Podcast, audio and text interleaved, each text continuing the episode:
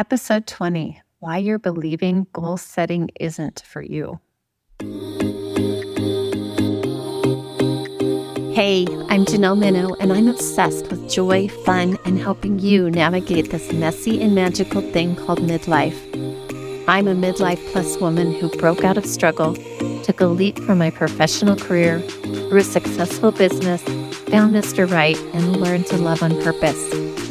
I'm here to teach you the tried and true secrets to releasing what's keeping you stuck and struggling so you can build a joyful life you adore.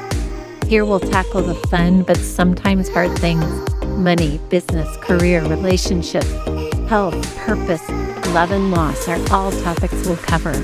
So pull up a chair and welcome to the Joy, Self Mastery, and Living a Limitless Life podcast.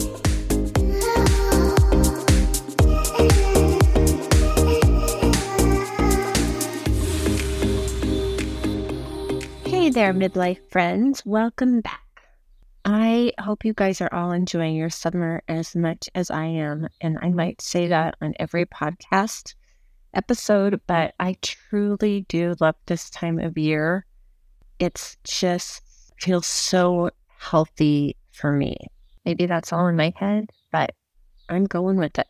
I have been traveling back and forth a lot between our Nevada home and our California home and spending time with family and friends, taking care of yards and flowers, and being outside in the sun as much as possible. One of my favorite times of day, my very favorite time of day is the morning.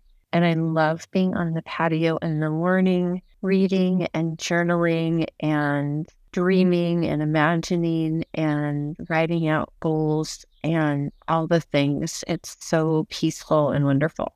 I just am sharing that with you guys today. And I'm also still acclimating to having this cute little puppy in our lives. I feel like having her is like having a two year old right now. We're having to puppy proof everything, but I think I tell her she's cute about 30 times a day.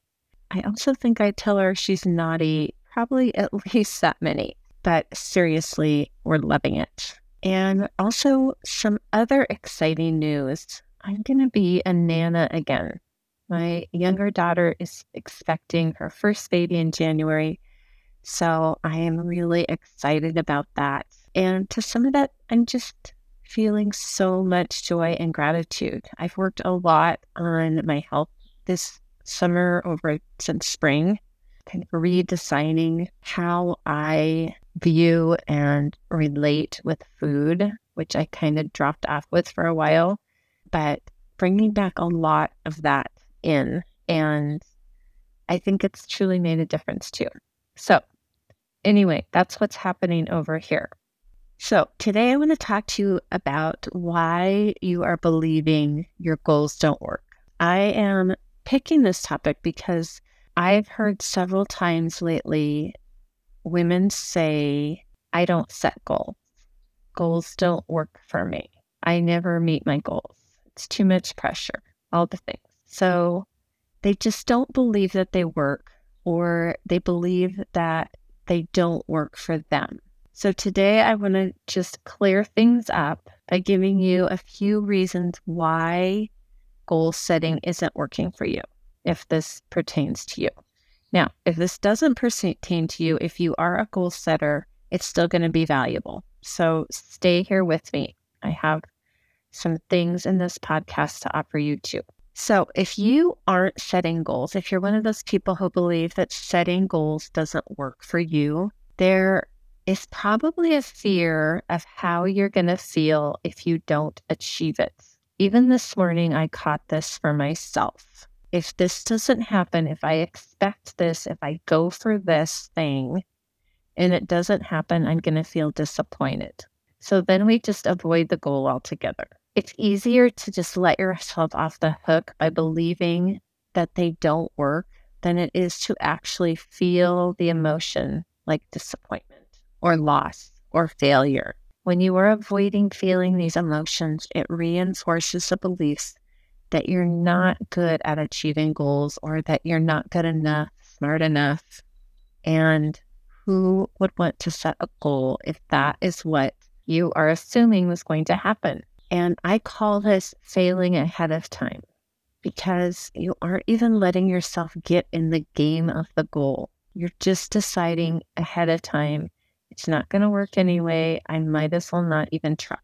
But the truth is, is that you are as capable as anyone of achieving anything you can imagine in the screen of your mind and that you really deeply desire. The trick is to be willing to feel the emotions. So often it feels like whatever we have to feel that is negative is going to be too painful, so we avoid it. But if you are willing to feel disappointment, if you're willing to feel failure, then you don't have to avoid it. You can just say, bring it on. You don't have to be afraid or hide from it or push it away. And if you've been listening to this podcast very long, you've probably heard me talk about this before that when we push the emotions down, they just come back up even with greater force, like pushing a beach ball underwater. So when you're willing to feel it, you take the power out of the negative emotion. So don't be too afraid that it's going to be too painful. The truth is that we are made to feel emotions and not just the ones that we like to feel, but the ones that we're uncomfortable to, the ones that we believe are going to cause our pain.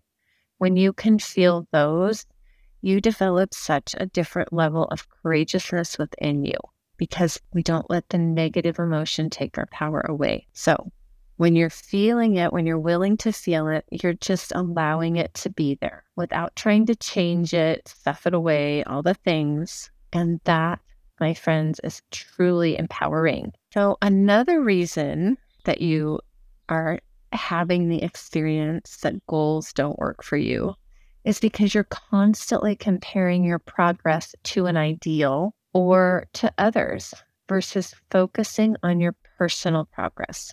Dan Sullivan calls this the gap in the gain. So let me give you an easy example. If my sister and I are both working on a goal of losing 10 pounds, and she's lost seven and I lost three, and I'm telling myself this isn't possible to me. She is better at this than I am. She's more committed. She has a better metabolism. Losing weight never works for me. Setting goals never works for me. When I'm in this place having these thoughts, I'm in the gap. I'm measuring my success based on where I am compared to my sister or the ideal goal of 10 pounds. Comparing to an ideal or other people is rarely motivating.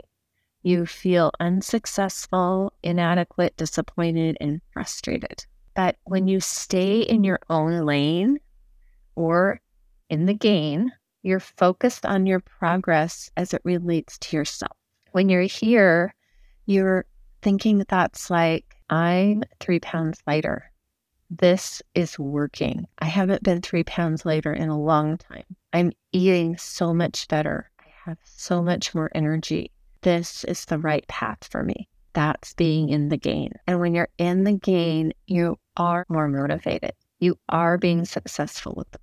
I love Bob Proctor's definition of success.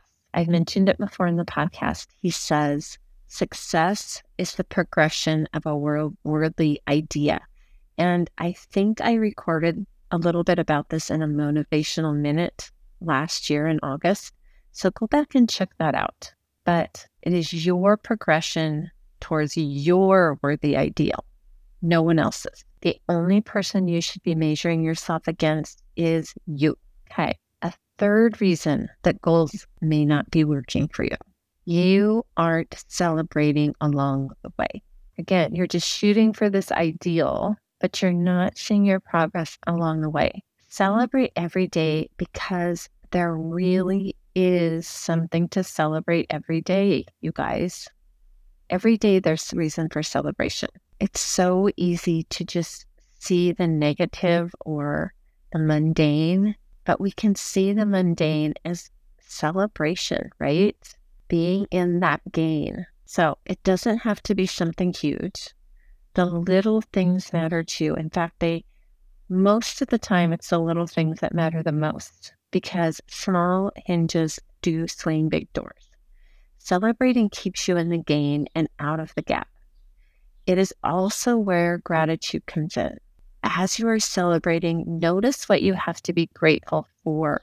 Maybe it's the support of your family, your friends, your partner, or a coach. Maybe it's appreciating your tenacity, your willingness, your commitment, your ability to make decisions. Maybe it's appreciating that you ate the pizza and then got right back on track with what you want to be eating.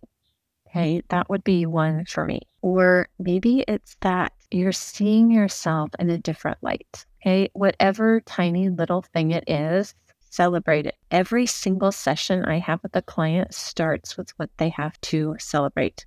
It is that important. It helps their brains to focus on what's working.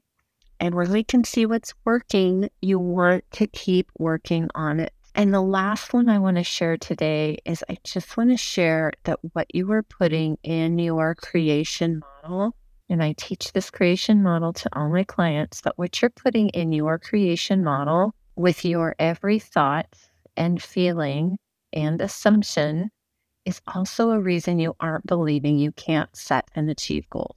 The thoughts that you're having always end up in the results part of this creation model and in your life. It is never the circumstance that you didn't meet the goal that's making you believe that, or that is the reason you're not getting there. Okay. It's the thoughts you're having about it, your assumptions about it.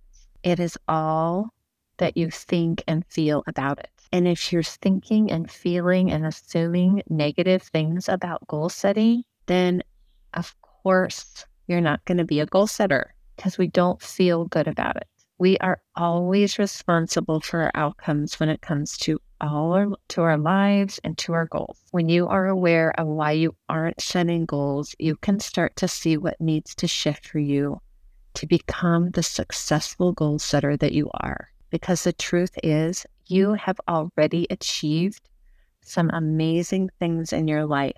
And when you're in the gain, you're remembering that.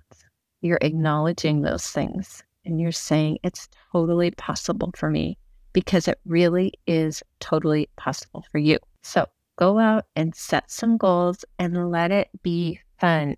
All right, that's what I have for you this week. If you guys want to start using emotion to create from, to create your goals from, to define your emotional values so that you have a guide for greater happiness, I want you to go and download this assessment.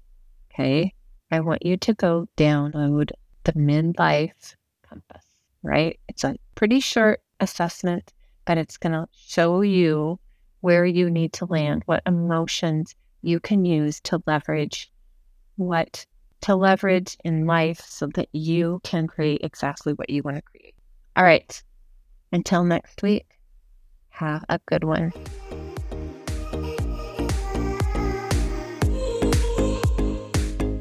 I'm over here celebrating you because you just finished another episode of the Joy, Self Mastery, and Living a Limitless Life podcast. Thanks for listening. If you got value from this podcast, don't forget to subscribe, share, rate, and review so we can help even more people just like you. Now, go out and live your limitless life.